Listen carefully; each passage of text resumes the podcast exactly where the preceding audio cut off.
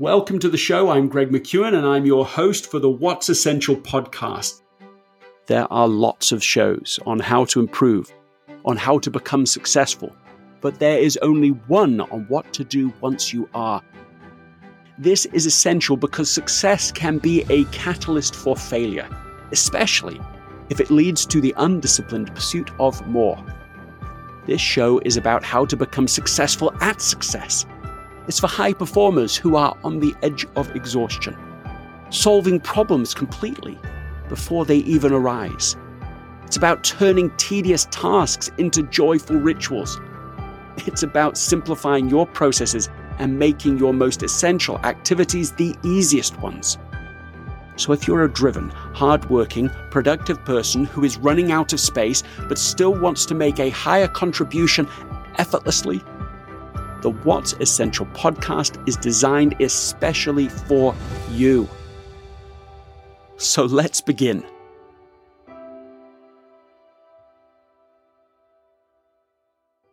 Scott O'Neil, welcome to the What's Essential podcast. Greg, it's wonderful to be here. I'm a huge fan of your work Essentialism, it, that book is a key piece of how we train and teach and develop at Harris Blitzer Sports Entertainment, where I work. And we talk about it in my family as well. Uh, the concept of JOMO is something that I really struggle with. But when I'm when I'm exercising essentialism, I'm happier, I'm more grounded, and I'm living a better life. So thank you for all you're doing. Well, it's such a, a pleasure to have you, and so nice to hear you you say all of that you, you yourself in your new book, Be Where Your Feet Are, uh, share eh, eh, perhaps a surprising approach, uh, one that maybe we wouldn't expect coming from the CEO of the Philadelphia 76ers. You're making this case when we're moving at 115 miles per hour, we rarely see the wall coming. But you write that it comes to all of us, and when it does, we grasp for lessons, for meaning, for purpose, and I wonder if you could just start us off by giving the story behind the story. Sure. Well, um, the immediate story as as to how we got to here is I met one of my best friends in the world at Harvard Business School. His name is Wilfred Carden. And um, 20 years later, I got a call in the middle of the night and he had taken his own life. A wonderful, bright light, bear hug of a man who had an incredible presence and a light in his eyes and a wonderful family with five beautiful children and a wife, Nicole, who was amazing. And he suffered from depression. And while I was speaking at his funeral, I'm looking out into the audience and I kept having that notion of he will never be able to share a lesson he's learned. He will never be able to impact or influence these incredible young kids. And I started to spiral at that point into what, what I guess is grief, but uh, struggling to get up in the morning and struggling to get to bed at night and bursting into tears in the middle of a meeting and walking out. I mean, it was it was a very tough time in my life, and and what I started to do was write to heal, and what I kept writing was lessons I learned. And as I opened up to friends of mine, I found the same thing. I found that you know that the world is messy, and when you're young and you think that life and success and family and everything that you have, this vision of what life looks like when you're quote unquote successful in your faith, in your work, in your family, it's just not as linear as you thought it would be. Let's start with that for a second. What does it mean that life isn't as linear as you expect it will be? I just had this vision when I was 22 that everything would be smooth and easy. You know, I was relatively smart, I was very hardworking. I had a vision for what I wanted to do and who I wanted to be. And I thought it was going to be a, a nice little smooth elevator ride to the top. And instead, it looked a lot more like a roller coaster. And I had some issues and challenges. And like I was president of Madison Square Garden and got fired. I started a, company in the dot com boom days and it evaporated to nothing. You know, I, I've been out of work, out of luck, and out of money a couple times. I, you know, I've had my own struggles as a dad and a husband trying to figure out who I want to be and where I want to be. But but the one commonality was that's where all the learning was taking place. Like the analogy of get to the top of the mountain misses the the fun part where all the learning is, and that's the journey along the way.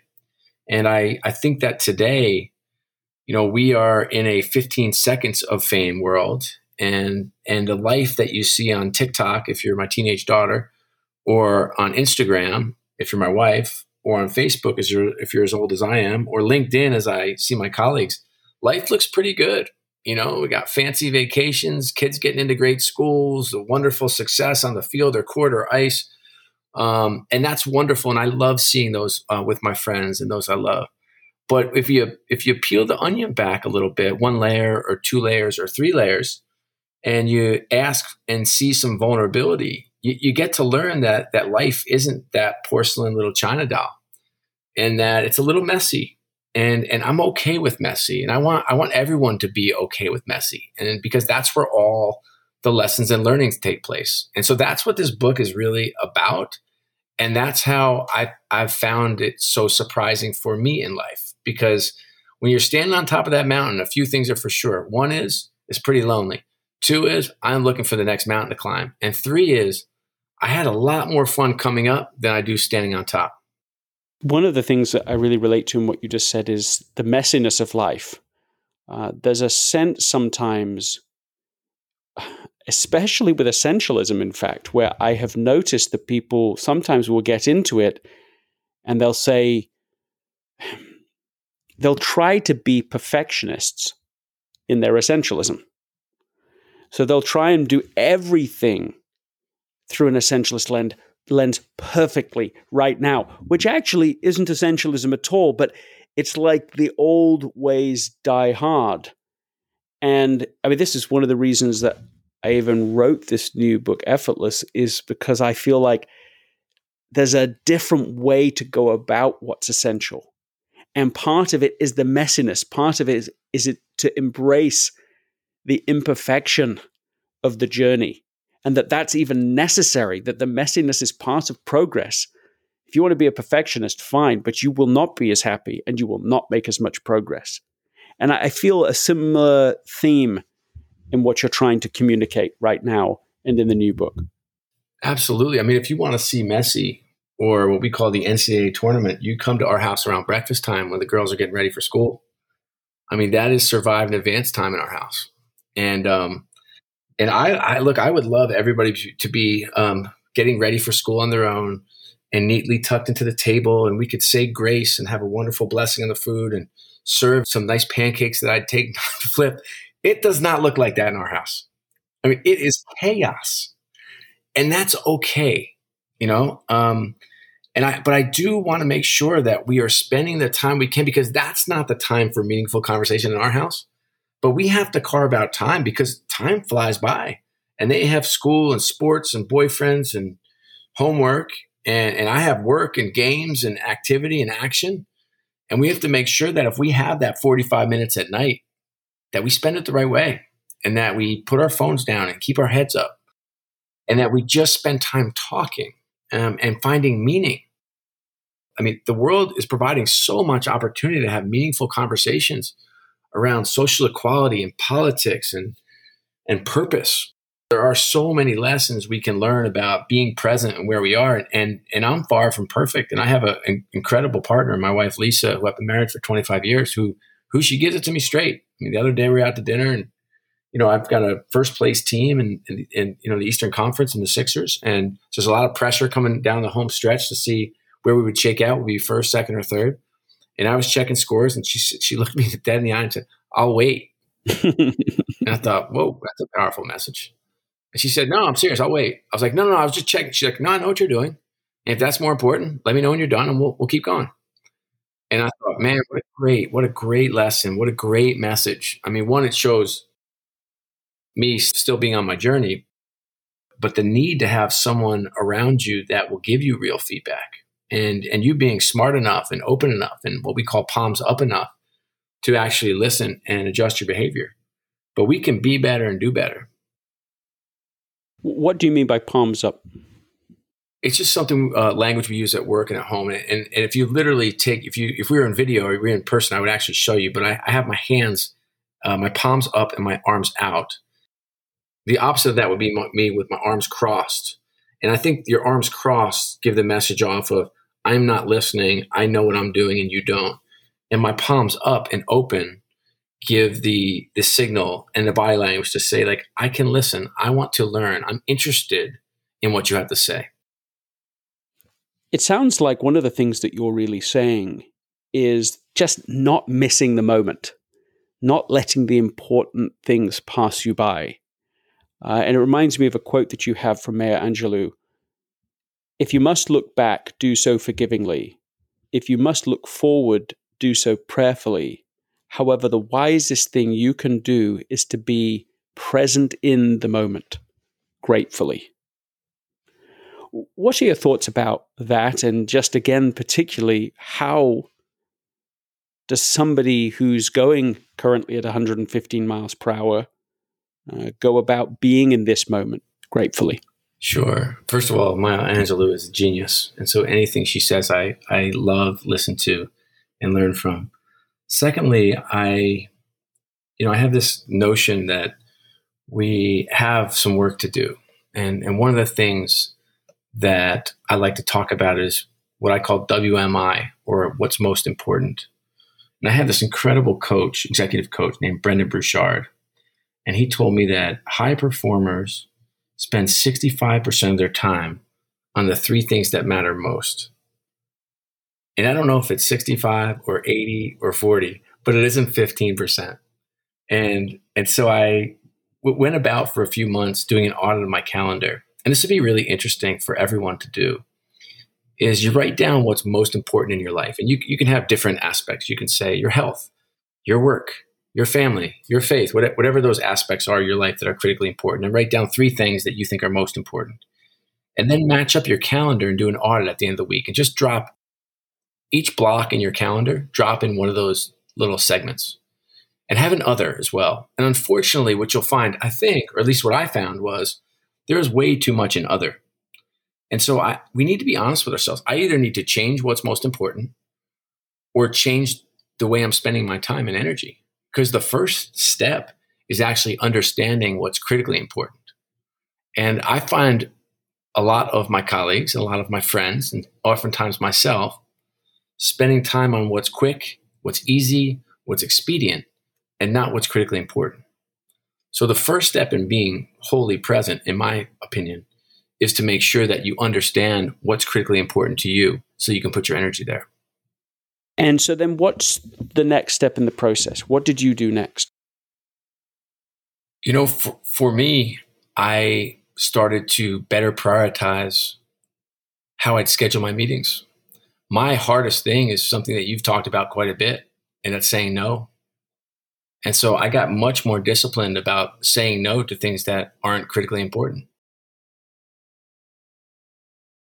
I'm absolutely thrilled that Harvard Business Review is sponsoring this episode because I go to hbr.org really frequently. I mean, literally just yesterday, looking up an article called Relearning the Art of Asking Questions because I'm researching questions right now. And one of the things that I have found is that when we're very little, age two to five, we ask questions incessantly, as much as 200 to 300 questions a day. And not surprisingly, the amount that we learn in that period of time is exceptional. It reduces significantly as we go to school, where suddenly we're incentivized to come up with the right answers rather than to continue developing the ability to ask the right questions.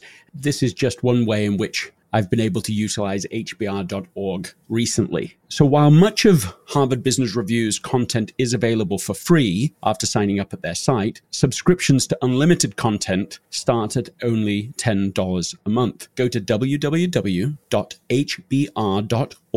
forward slash subscriptions and enter the promo code Greg right now to get 10% off your subscription. Again, to save 10% off your HBR subscription, go to www.hbr.org forward slash subscriptions and enter promo code Greg. Tell me this. Um, why did you write the book? What's your what's your why behind this? It's funny. I was at a um, I was in L.A. meeting some music executives, and was meeting with Barbra Streisand's longtime manager, Marty Erlichman. And he wanted to tell me the secret to life. And I immediately pulled my phone out to video it, which he thought was really funny. He's an older guy, has been her manager for 40 years. And he said, Number one, I want to be so passionate about what I do that I put my feet on the ground in the morning and I run to work. I kind of nodded my head, thinking, I can get, I can get comfortable with that. Like that's something that I can identify with. And I said, "What's number two? And he said, "At home, I run, I run home with equal passion." And I said, "I got that." But for me, it's slightly different. Although I love running to work and I love running home, but for me, my why is about developing the next great generation of leaders. And so I want to do that at work. I want to do that at home and I want to do that with the youth I work with at church. And so that's what gets me up.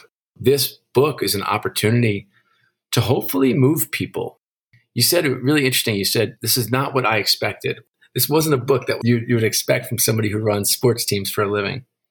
And I've heard that a few times. I'm, I'm much more interested in how I can be and, and why I can be than what I do for a living. That's my why is can I move someone? Can I help someone? Is there someone out there that can needs a message at the right time in the right way from the right person? You say that the why is to develop the next generation of leaders, which I think I understand what that means. Tell me, why does that matter so much to you? You know, I work in an environment um, that is notorious for poor management and poor leadership. That's the one. Number two, I'm the product of my environment. My, my parents were leadership and, and development trainers. So, I mean, I was collating books for them when I was, since I was seven years old and saw my mom up in front of a room of men um, for the first time when I was 13. So I think somewhat it's in my blood. And three, because I can you know, I've been really blessed. I've, I've worked for some incredible, some of the world's best leaders in the world. Um, I have um, been able to test and try things at some of the biggest companies and brands in the sports and entertainment business. And I think people are yearning to be better and get better. It makes me feel good. It brings me utility. Uh, it makes me smile. It makes me feel like what I do and how I do it and how hard I work and the hours I put in is worth it when I can see someone lift up and the birdie flies out of the nest. What is something that's essential for you, really important for you, that you're currently underinvesting in? Boy, you know, COVID has given me a, a lease on life. So if you had asked me that pre COVID, I would have said, uh, my health and well being for sure physical, mental, emotional, and maybe spiritual.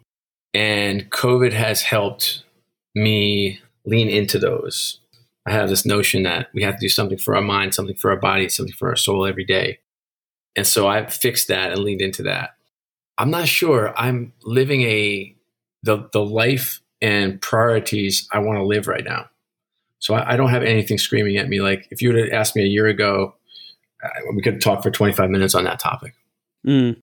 What concretely did you do that has helped you go from feeling like that was a, a chink in the armor to feeling like, yeah, I'm not perfect at it, but I feel good about where I'm at? Well, I hopped off that crazy treadmill we're on. You know, I I work 150 nights a year. I was getting picked up at 7 a.m. You know, after getting home at 11 o'clock I was sprinting everywhere and white knuckling everywhere. And and COVID kept me at home. And I decided that, well, let's get a Peloton. I can't play bat, pick up basketball anymore. Let's get a Peloton bike. I get on a Peloton bike every morning. Hey, we have a pool. Okay, I'll swim after that. Um, I started eating better. I started like reading scriptures and praying more more intently. I started to get my myself in better stead and better shape.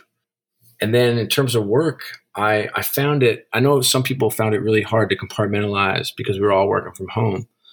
For me, I found it like that I could get a level deeper um, because I was very transactional before COVID. I, I would get on, get off calls. I was just running, running, running, sprinting, sprinting, sprinting. Now I got to see your cat or your dog or your kid. I saw you in hmm. your bathrobe. I know what your living room looks like and your bedroom and your kitchen. And, you know, I thought that that was some incredibly rich connectedness. And, you know, we started doing these exercises with my directs in the mornings. And For a while, we were doing it for six months. We did them every day. And uh, each of the executives had to have an exercise prepared for that that morning. And so you think about a relatively new team that's together, and every morning somebody's saying everything as simple as find me a, a, a picture from when you were 10 years old to here's an article, how might impact your life to hey, here's a, a podcast. I want you to listen to it, share it with your team, and come back with three great insights. And we did that for six months every day oh, man, it was so powerful. Not only did we get to know each other and see each other and see pictures and uh, everything from your favorite song to your favorite sports memory to kind of really in depth, uh, deeper thoughts and topics. And we became, I don't know, I became richer, stronger, faster, more efficient, more sensitive, more connected. And that really had has an impact on me still to this day. You have really thrived personally in the pandemic months. It, it's been, you know, that's what you're saying. It's it's been a time of renewal, of growth, of going deeper, of reflection. Of course, it's not like that for everybody, but I suppose the question that brings from me is do you want to go back to how things were before? And assuming that you don't, what's your plan for transitioning as the world opens back up? Yeah, I'm not going back to living the way I was before the pandemic. So I um as I've talked to a lot of my colleagues and friends running companies, I've heard a lot of the same messaging and messages in terms of better prioritizing who they are, why they do what they do, how they're going to do what they do, and whether they're going to do what they do. And I, I love those conversations and I love the thought of that. And the way I talk about it with my team now is how are we going to create the new normal? And I think we all have that opportunity. Uh, we're coming back online. Our offices are beginning to open up in the next few months. And we have this chance to say, here are the new norms. Here is how we're going to be. Here is how we're going to interact what does life look like now and why? Um, and I love, I love that. I love renewal. I love um, change and transition. I don't do very well as a status quo manager. I like change in action, and and I think this provides an opportunity to to get into some change in action. But man, am I grateful for the lessons I learned, and even more grateful for the opportunity to come out of the pandemic and try to reshape and reset some of the things we were doing and how we were doing them, uh, because I don't, I don't, I don't think many of them were sustainable. And uh, and I'm, I'm, this is a, this is a challenge I'm excited about tackling. I was just talking with Kim Scott, uh, the author of Radical Candor, uh, and as we were, as we were just chatting together, uh, we we started talking. She shared with me the idea. She says, "I love a two by two, which she does." And she said, Here's a two by two that's worth reflecting on right now. I thought this had such relevance. She said, On one axis, it says love and hate. And on the other axis, you have before the pandemic, during the pandemic. Oh, I love that. And it, it, to me, it captures exactly the exercise we need to go through right now. Because there's a lot of people I'm speaking with who feel in a state of anxiety right now because, of course, they don't want the pandemic to continue, but nor do they want to go back to how things were before. And yet, there's a rush as things open up, at least within the United States, as things are easing, as they're opening up. There's this rush to from some people and from some leaders, let's just go back. Okay, we've got to open the offices. Everyone comes back. Let's and people go, well, yeah, I don't want what I've had, but I don't want to go back to what it was before. And so it's an anxious experience to just suddenly be back. It's like we need a transition period. And I think that the next pandemic in the world is going to be one of mental health. And so as as leaders and managers, we need to to not dismiss the feelings because they're real. We need to not dismiss anxiety because it is real. And we need to provide tools and a model to make sure that these incredible people um, that are out and struggling have an opportunity to find themselves and find peace and be happy and be challenged at work and held accountable at work. Uh, but it, it is it is absolutely real. Like the the anxiety about coming back is real, and the momentum to just quote unquote let's just get back and open them up is is uh, I think short sighted, but definitely happening. What's something that you have loved and hated during the pandemic? I love family dinners. I hadn't really been to family dinners in 25 years mm. of work. Wow. And I'd read about them. They seemed lovely. but um and, and, you know, my daughters they're they're creative and cute and we had like color parties where you come dressed in a different color, stuffed animal parties, wear your favorite jersey party, dress up party, Grammy party, Oscar party. I mean, we had so many like we, we just had different themes. They were really cute. Um and uh and so that was it was fun and just you know being in the kitchen and cooking dinner with my daughters and my wife was just an awesome time talk about connectedness and no phones and real conversations and it was boy that's great. What did i hate? I hated the isolation. I i'm a classic extrovert so which means i get energy from people. And so the only people i saw were my uh, my four ladies. And i you know would go into a store with a mask on, get out as soon as possible. Um, I barely made eye contact for people with people, and for me, I missed games. I was in the or in the NBA. They held games in Orlando. They called it the Bubble, and I went to my first game down there. I was at the Bubble, and I was the only fan. So can you imagine going to a professional basketball game and being the only fan? It'll never happen again in my lifetime. Let's hope not. No, I hope not. You're, you're certainly right. But as I looked around, I, I couldn't help but kind of smile. You know, here is someone who is just craving people and activity. And even at an NBA game, I couldn't find that rush. This episode is sponsored by LinkedIn.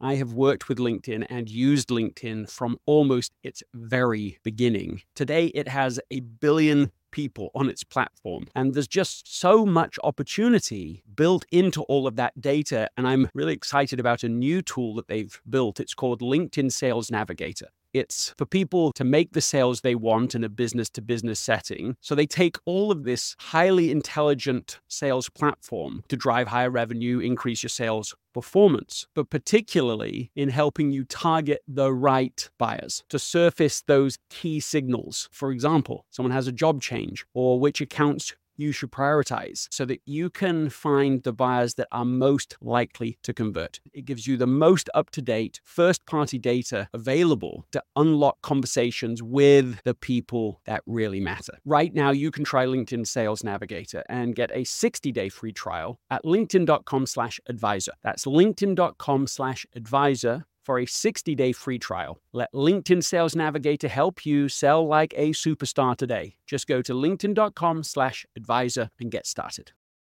If somebody listening to this wants to do better, they want to do better in the midst of all of this noise, in the midst of this pandemic, in the midst of this transition, and they want to just, you know, like, like they just said, just tell me a very specific thing that I can do. One thing.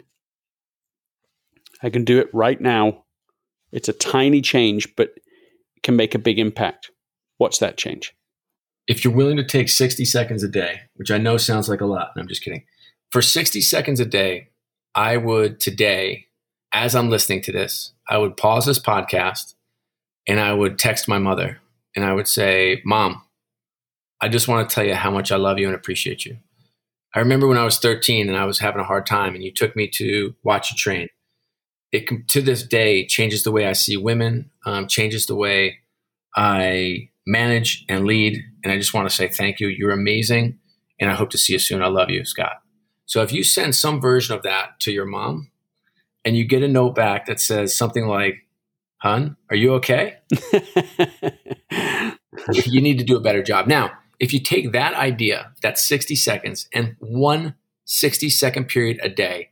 When someone pops in your head in the morning, and somebody will pop in your head in the morning, you send them a text. And it's just like, hey, checking in, thinking about you, love you, appreciate you. If you need to chat today, give me a call. Would love to connect. I miss you.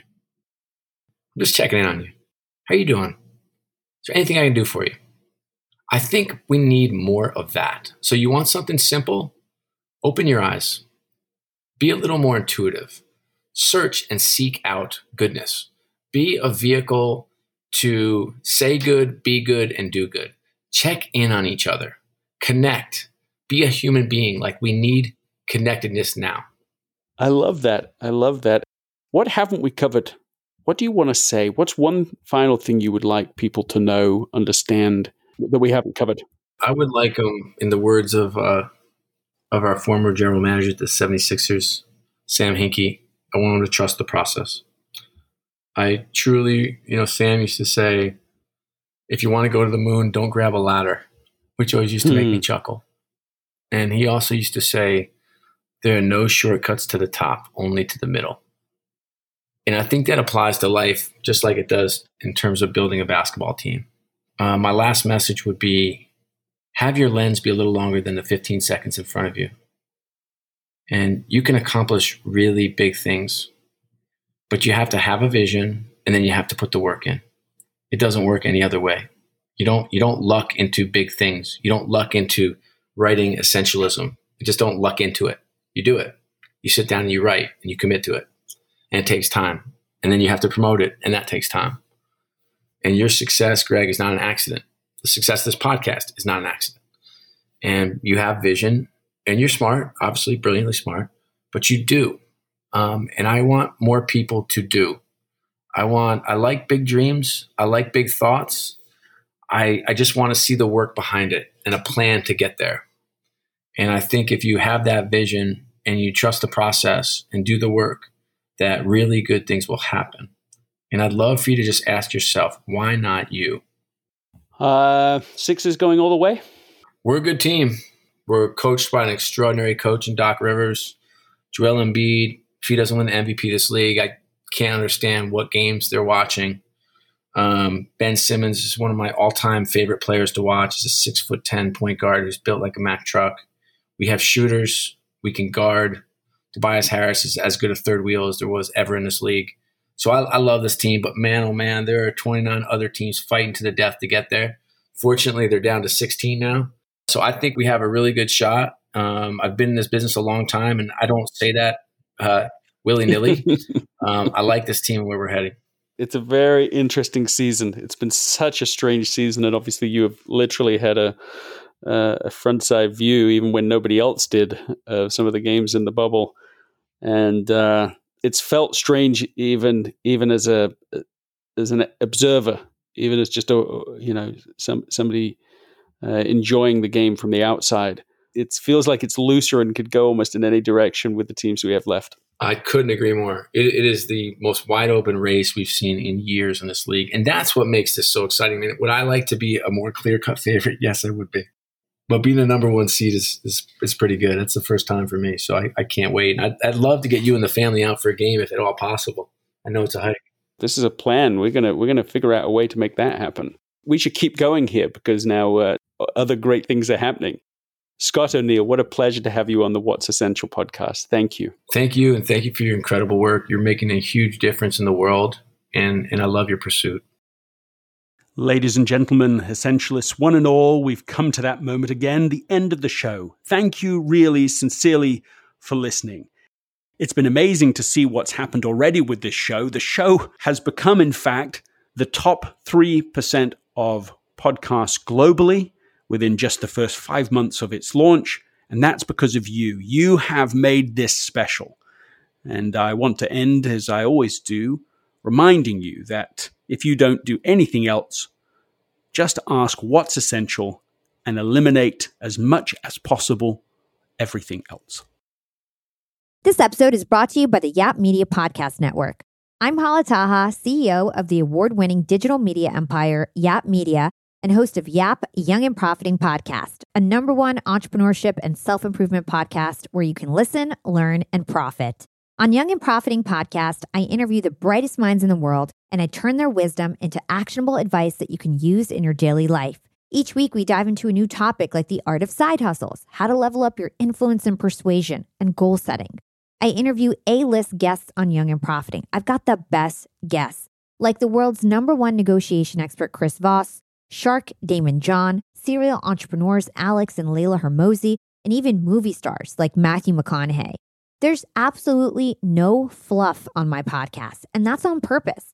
Every episode is jam packed with advice that's going to push your life forward. I do my research, I get straight to the point, and I take things really seriously, which is why I'm known as the podcast princess and how I became one of the top podcasters in the world in less than five years. Young and Profiting Podcast is for all ages. Don't let the name fool you. It's an advanced show. As long as you want to learn and level up, you will be forever young. So join Podcast Royalty and subscribe to Young and Profiting Podcast, or YAP, like it's often called by my YAP fam, on Apple, Spotify, Castbox, or wherever you listen to your podcasts.